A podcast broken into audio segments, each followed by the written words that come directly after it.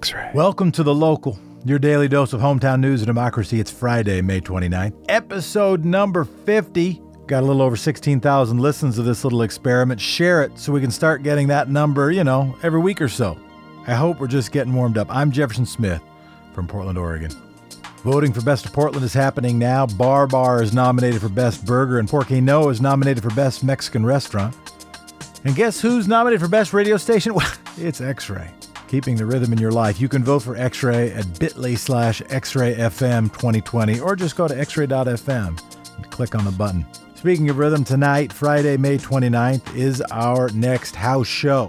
Join us at 7 p.m. Pacific time for a show with Luz Elena Mendoza of Y La Bamba and Ryan Oxford. You can find us at X-Ray FM on YouTube and Facebook Live. Any donations that come in during these shows go straight to artists or those impacted by COVID-19. Today, back in the day, May 29th, 1973, Oregon Senate Bill 100 was signed into law, requiring every Oregon city and county to prepare a comprehensive land use plan and to follow a set of general state goals. While localities remained responsible for land use decisions, it simultaneously established and defined a broader public interest at the state level. For example, while so much of urban America started seeing decline, Portland's downtown thrived. While so much of suburban and exurban America was sprawling out of control, farm and forest land were preserved. And 1,000 Friends of Oregon spent years working to keep Oregon, Oregon. Today on the local Your Quick Six headlines, we talk to Alex Zielinski of the Portland Mercury about Portland's police union contract and an interview with Oregon senior U.S. Senator Ron Wyden. I do want, for purposes of your program listeners, to know that I insisted that the benefits be retroactive. So people are going to get that money, but they need it now. They needed it yesterday. They needed it the day before yesterday. First up, today's Quick Six local rundown. The unemployment department problem is worse than we thought. Since the pandemic hit, about 440,000 Oregonians have filed for unemployment benefits. I think in the past we've said there's like 22,000 people who haven't been able to get them. As of Wednesday, 200,000 have yet to see their first payment. Actually, reports said 220,000. The director said, no, no, no, it's more like 200,000. The employment department disclosed this at a state legislative hearing, their first remarks in like a month. In our interview with Ron Wyden, he made it clear this was unacceptable. The director of the unemployment department is Kay Erickson. I have a sense she's going to become more famous. I also suspect she does not want to become more famous. In her first public comments in more than a month, here is a quote Thousands of Oregonians have been left wondering if their benefits will arrive in time to pay their bills. For the thousands of Oregonians who are still waiting, I do apologize. A little background on the unemployment department. We did some research. Erickson replaced previous director Lisa Nisenfeld. Governor Kate Brown fired Nisenfeld back in like January of 2016 after an audit revealed the employment department relied on computer programs from the 1990s. The concern then was they were susceptible to hacks a year after a significant data breach of the agency. And before getting named the head of the employment department, Erickson spent 12 years working for the Department of Administrative Services, known as DAS, and also serving as the state budget manager. I got some questions four years later about those computer programs that were insufficient four years ago that led to the firing of the employment department's predecessor. By the way, that's from a 2016 Statesman Journal piece. Thanks to the Statesman Journal and thanks to research. Washington County can start reopening on June 1st. That means bars, restaurants, salons, and a bunch of other businesses can open on Monday. Washington County applied to reopen last Friday. Brown approved that yesterday, Thursday afternoon. Washington County is the second most populous county in Oregon. It's got Beaverton, it's got Hillsboro. Shout out to AM 1360 KUIK. This reopening comes just days after Brown announced Clackamas County could reopen into Phase 1. This leaves Multnomah County as the only Oregon county not to have Phase 1 approval. And as you heard here yesterday, Multnomah County says they are applying for reopening on June 5th with a plan to enter Phase 1 June 12th. That's like two weeks from now. So long as the county avoids a spike in COVID 19 cases, stay tuned for that. The Oregon Health Authority Thursday reported 4,086 known coronavirus cases, total deaths of 151, three new coronavirus deaths. On Thursday, 13 more positive coronavirus cases were linked to an outbreak at the Vancouver fruit processor Firestone Pacific Foods.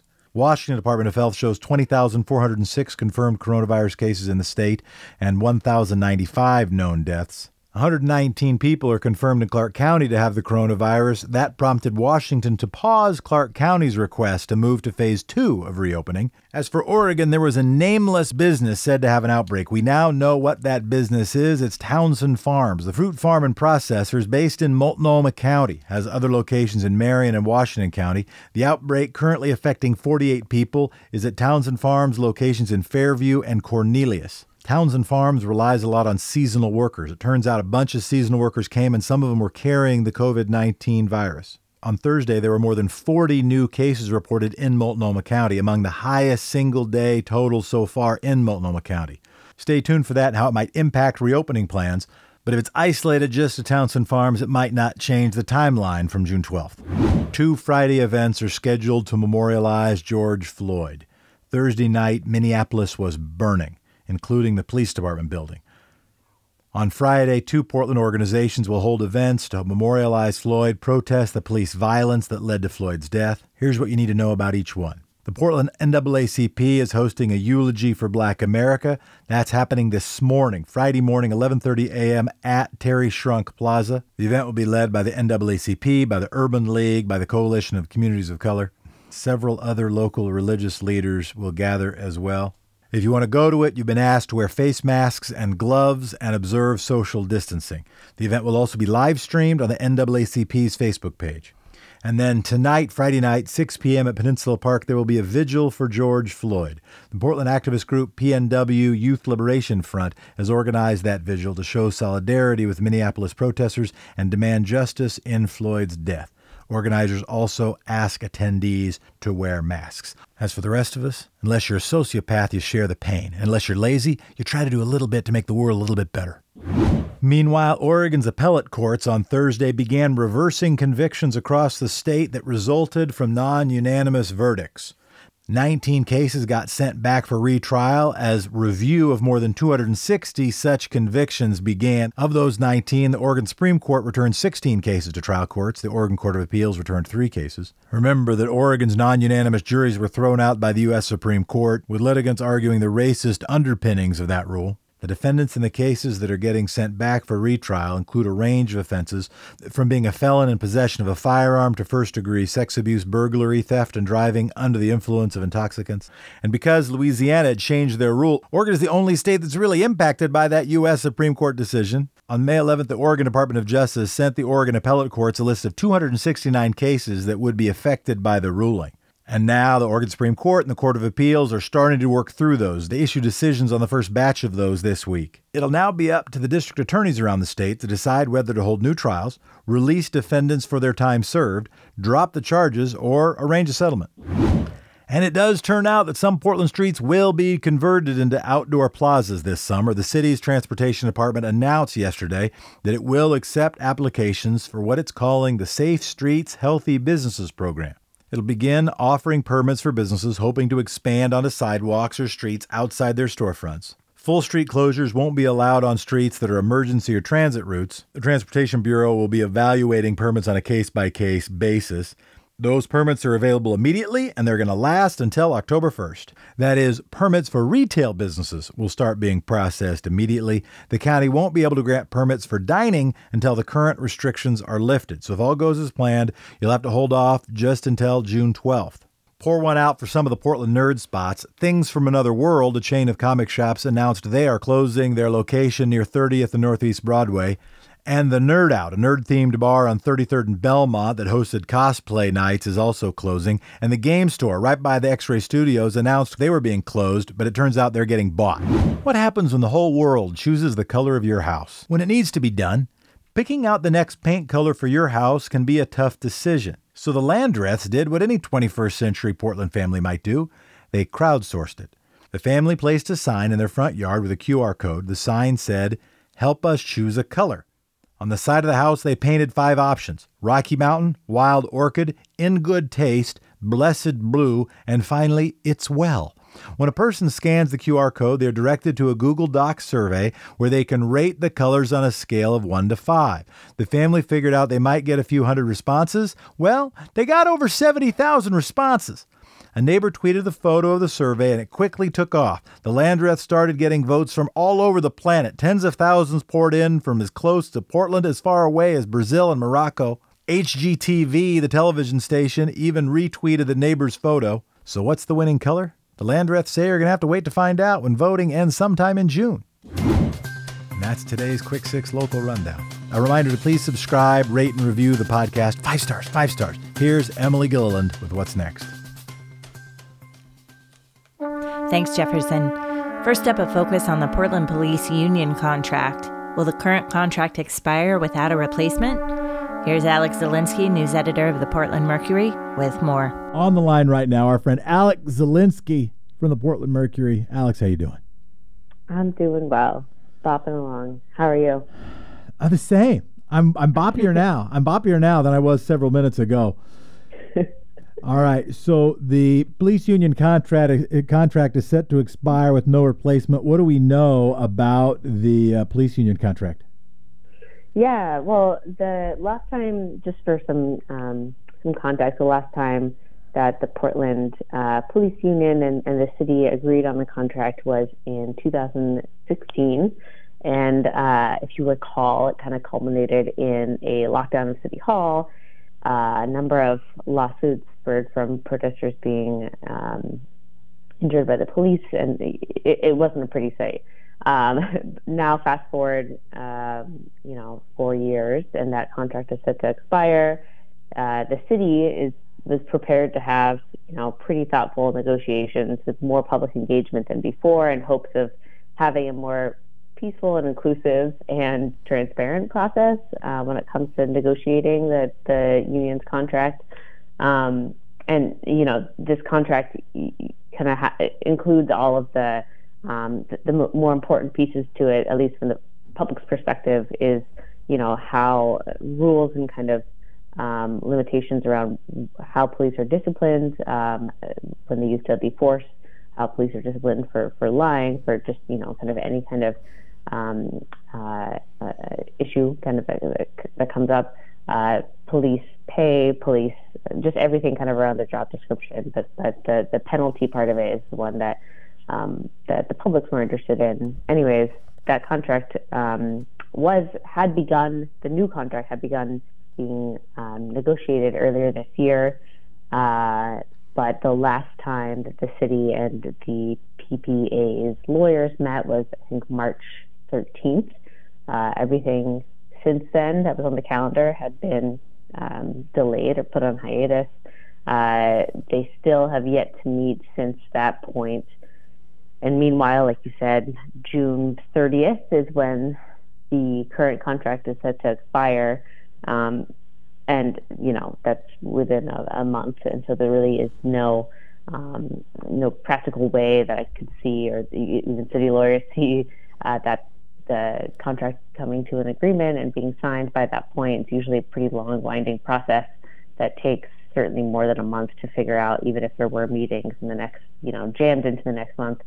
Um, and so I spoke with the city lawyer yesterday about what that means um, if we don't have a contract that goes into place before June 30th, and that will um, essentially just extends the current contract kind of indefinitely until there's a new contract that's signed, which isn't, um, you know, it's not it's not awful, it's not ideal. It also means that no officers who are part of the or members of the uh, police union will be eligible for cost of living uh, wage increases, which is kind of you know just a yearly uh, increase based on inflation. Which, uh, interestingly enough, the city is also trying to negotiate for all of its city employees right now to have a freeze on those uh, cost of living increases due to massive budget cuts um, that have come and the fallout of of COVID nineteen. So it's not like it would be something that was maybe on the table anyways. Um, and a lot of times in these contracts, if if it expires and, and you know the, the city and the um, union are still holding on to an old contract, the new contract will have kind of a um, an agreement that uh, that allows officers who were not allowed cost of living increases to, to get those kind of just belatedly after the new contract signed. anyways, long story short, not. This doesn't change a lot of things. It does delay a process that um, you know members of the public really care about, and I think members of the police also care about getting resolved. Um, but so many of these negotiations really involve just human interactions in person and conversations, and the ability to kind of have side conversations, you know, these, these, caucuses, what they're called during negotiations, where each side goes to, you know, maybe a private room and, and talks about something, kind of figures out how they'll negotiate the next move and comes back. Uh, and the public's expected to be at least like at, attending half of these negotiations and um, setting this up over Zoom or online is uh, proving to be a little tricky. So everything's just kind of on hold uh, going. What are forward. the key they, issues you think that they uh, will or won't find agreement on? Um, there's a lot of uh, like always. There's a there's a lot of conversation around um, pen, uh, basically yeah penalties for police conduct. Um, uh, it's not clear. We haven't even gotten to the point where the city's kind of laid out what they're wanting to uh, to really change or move the needle on in the contract since it, those conversations were so preliminary in February and just have been put on hold since. Um, but the biggest conversations are really around being able to um, fire and penalize police officers for using deadly force. Um, right now, as we know, it's it's pretty hard to um, to fire an officer thanks to uh, the arbitration process that the union has agreed to is it's made it tricky to to really get an officer off the force, which you know what we're seeing in Minneapolis right now shows you kind of what that power can do and how that can effectively maybe um, you know I mean the example of the mayor of Minneapolis firing four police officers the, the day after this video came out of them um, you know killing a black man um, that that couldn't really happen here as easily. And so I think conversations around being able to hold that power over officers without going immediately and facing a lawsuit would be big. For now, what I want to say to Alex Zielinski is thank you so much for being with us. Of course. Thanks for having me on. You can find Alex on Twitter at Alex underscore Z E E. That's Alex underscore Z E E. Next up, an interview with U.S. Senator Ron Wyden from his table in southeast Portland. The senator and Jefferson Smith discussed taking Oregon's mail in voting to a national scale, what's next for COVID 19 economic stimulus, and accountability for the Trump administration. All righty, my friend. I think we're about ready to do whatever kind of damage we can do. Let's do it. How's it going? How's your papa doing? He, he's living. He's reading the news. We get to talk on the radio every week, which is nice. He's holding up.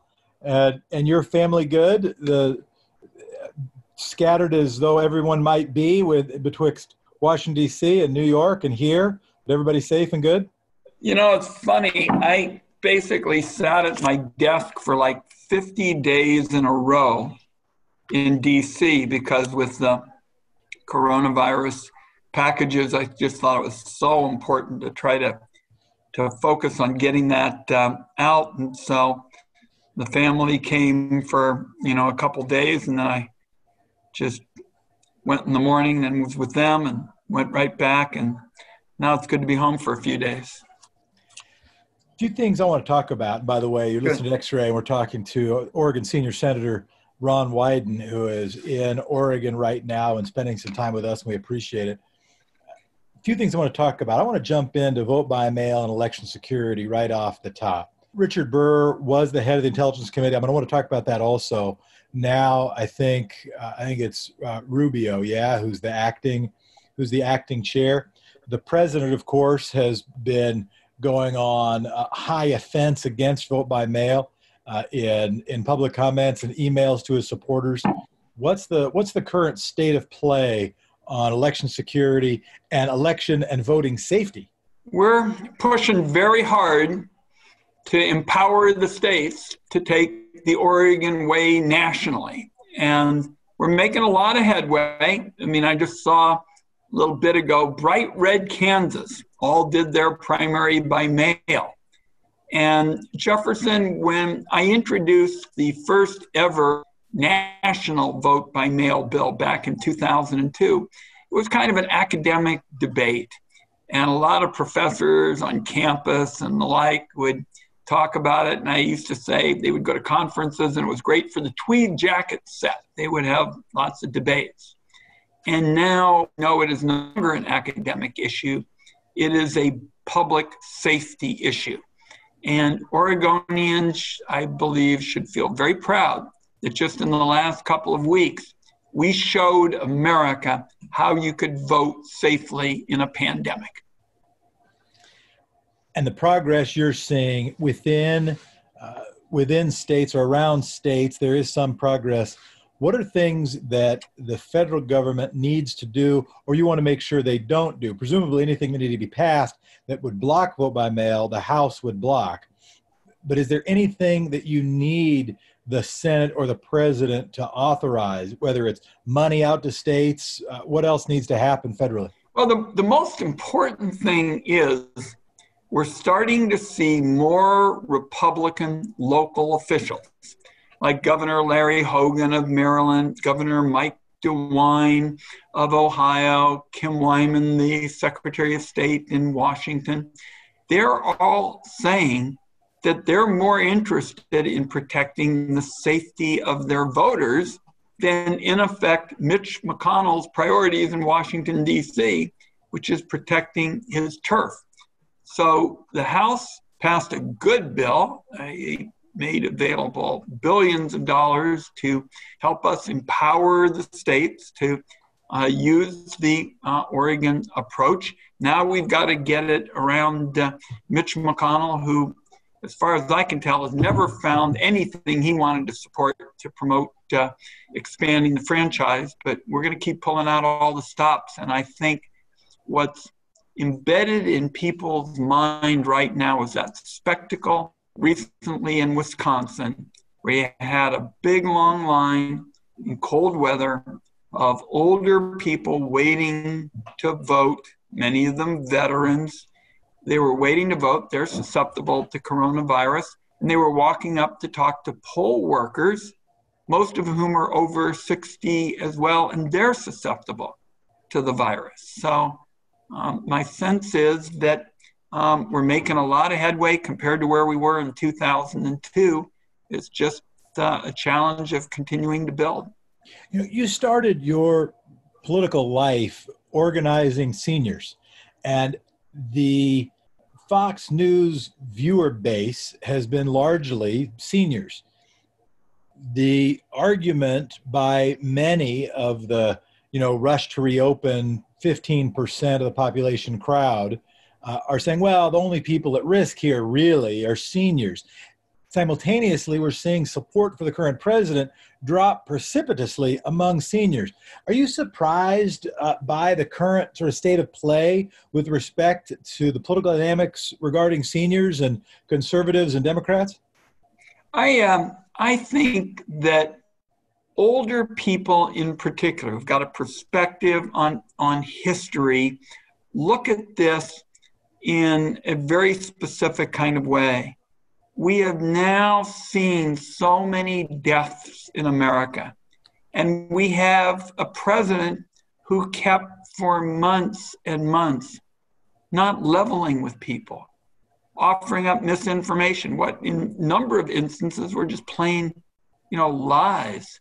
And older people who have fought our wars and raised our kids and been the anchors of our community they're starting to see through this. Let's get to the stimulus. It has seen the, the stock market did not go below, it did not end up crashing below 20,000. It's now about 25,000. Uh, some would say that's an irrational response by the stock market given what's happening with uh, jobs and what's happening with the economy, the sort of real economy. Uh, that said, it does appear that that first round, first rounds of stimulus have been really critical to a lot of people's lives. And there's now a discussion about what still is there to happen.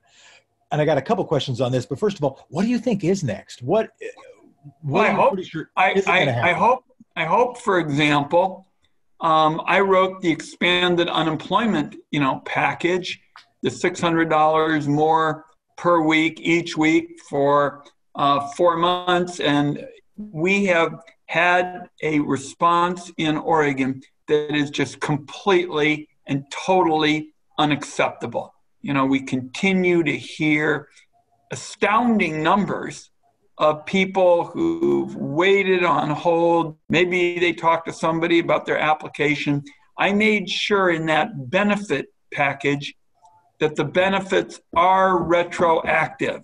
But what the state has done, and the state implements the program. In other words, the action that I took at the federal level basically involved what I'm allowed to do under federal um, jurisdiction but the state has got to get moving to get people those benefits. I've had people come up to me in tears and they've essentially said, Ron, I read you got those, you know, benefits for this unemployment, but I can't get them. I call the state office. I'm left on hold. They tell me they'll call me back. They don't call me back. This is completely unacceptable.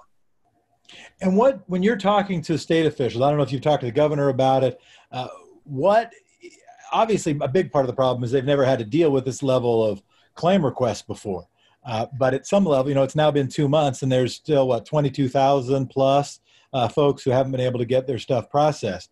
Uh, what do you diagnose the problem to be, or other than just sort of pounding our fists and, and asking people to do better, what do you think a solution is? There are two concerns that are valid. They've been flooded with claims. And um, second, they've got a lot of outdated, you know, technology. But a significant number of states are doing a lot better than we are.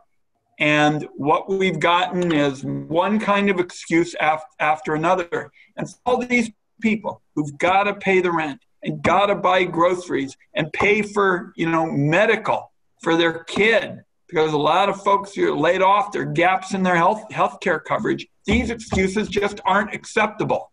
And you're seeing um, the legislature in these hearings saying they're going to insist on a specific strategy that's going to get this backlog cleared up. And I do want, for purposes of your program listeners, to know that I insisted that the benefits be retroactive. So people are going to get that money, but they need it now. They needed it yesterday. They needed it the day before yesterday. What Senate races are you watching? Where do you, uh, we can guess, we know which are the close ones, uh, but are there any in particular that you want people to be aware of? Well, I think the, the Western races are hugely um, important. Mark Kelly out of Arizona, terrific uh, guy, uh, Gabby Giffords, is uh, his spouse Steve Bullock in Montana, John Hickenlooper in uh, in Colorado. Uh, he's a guy with a good sense of humor. He had a mask put together called, you know, vote by mail. Then he sent one to me, and we're all wearing them. So those are three races in the West, and the West has a chance to really put a different type of elected official back in Washington, D.C. So I'm spending a lot of time on the Western races. And I'm just aware, I mean, for Oregonians who pay attention to how Washington works, yeah, a few of those victories go Democrats' way, and that puts you in a position that there hasn't been a U.S. senator from Oregon in in some number of years, right? I mean, that'd be a that'd be a pretty big that'd be a pretty big deal, not only for how you spend your days, but also for Oregon. Well, I'm I'm very, very interested, and Senator Merkley and I have been working together to help help those those candidates because I think we've um, seen a really sharp, you know, difference. For example, on the Finance Committee, Donald Trump is for trickle down economics. I'm for economics that's uh, based around the middle class, middle class out. You know, grow it out from the middle class, give everybody a chance to get ahead. So the differences are going to be pretty sharp for voters last thing, stimulus package number four. Uh, what are the puts and takes still? Is there, uh, I know there's been some debate around whether there's going to be another round of individual checks for people. Uh, there's another question about timeline. When do you think it happens? Do you think it includes uh, individual checks for individual human beings? Oh, I think it has to because a lot of people still having difficulty paying their bills. Mitch McConnell had been just playing stall ball for, you know, two weeks, and um, I and others pointed out the unemployment rate in Kansas. I talked to the Louisville Courier Journal and told what uh, we were seeing in, uh, in in D.C. and and their senior senator, the majority leader, didn't seem to understand or care unemployed folks and appreciate what these issues really mean as a lifeline for communities. So I think unemployment will be a big battle. And the other one to watch is um, aid for uh, the states and localities. And, you know, people see, well, aid for government. That's not what we're talking about here. We're talking about police. We're talking about fire. We're talking about emergency services. We're talking about the thing that the real heroes do that help people to be safe. Any last thing you want to say or anything I should have asked about? I think you hit it all, friend. Appreciate and uh, appreciate the show, and uh, let's um, let's put this uh, this kind of program in to be continued more mode. Senator Wyden, thanks so much for the time. We'll do it again soon. Love your family. Talk to you. Bye bye. Thanks to Alex, and thanks to Senator Ron Wyden for joining the local. And a big thanks to our production team. Editor extraordinaire Will Romy. By the way, I had to say editor extraordinaire three times. If you didn't hear me say editor extraordinaire over and over and over, it's because of editor extraordinaire Will Romy. Writers DJ Ambush, Casey Colton, Kate K, Julie Oppenheimer, Joey Palchik, Miranda Sellinger, writer Sherwood, Jamie Zangel, co-executive producer Emily Gilliland. And thanks for original journalism. Go to the Lund Report, Oregon Health Authority, COVID19.healthdata.org, the Portland Business Journal, the Willamette Week, Pamplin Media, OPB, the Oregonian, the Statesman Journal, Bike Portland, Street Roots, the Columbian, KGW, KOIN, and news partners Bridgeliner and the Portland Mercury. I'm Jefferson Smith, and thank you for listening to The Local, your hometown in about 30 minutes. Have you subscribed to The Local? We would love you to. Please do subscribe, rate, and review on your favorite podcast platform. If you already subscribed, please ask a couple friends to join. You can find us on all the platforms. You can find us on all the platforms through Linktree backslash the local Portland. And as always, if you have story ideas, send us an email at thelocal at xray.fm. We can be together while we're apart. Talk to you Monday. We'll be back with Christian Ettinger, founder and brewmaster at Hopworks. This week is gone. This week was fun. On Monday will be another one. In the meantime, stay safe, stay connected, and thank you, democracy. X ray.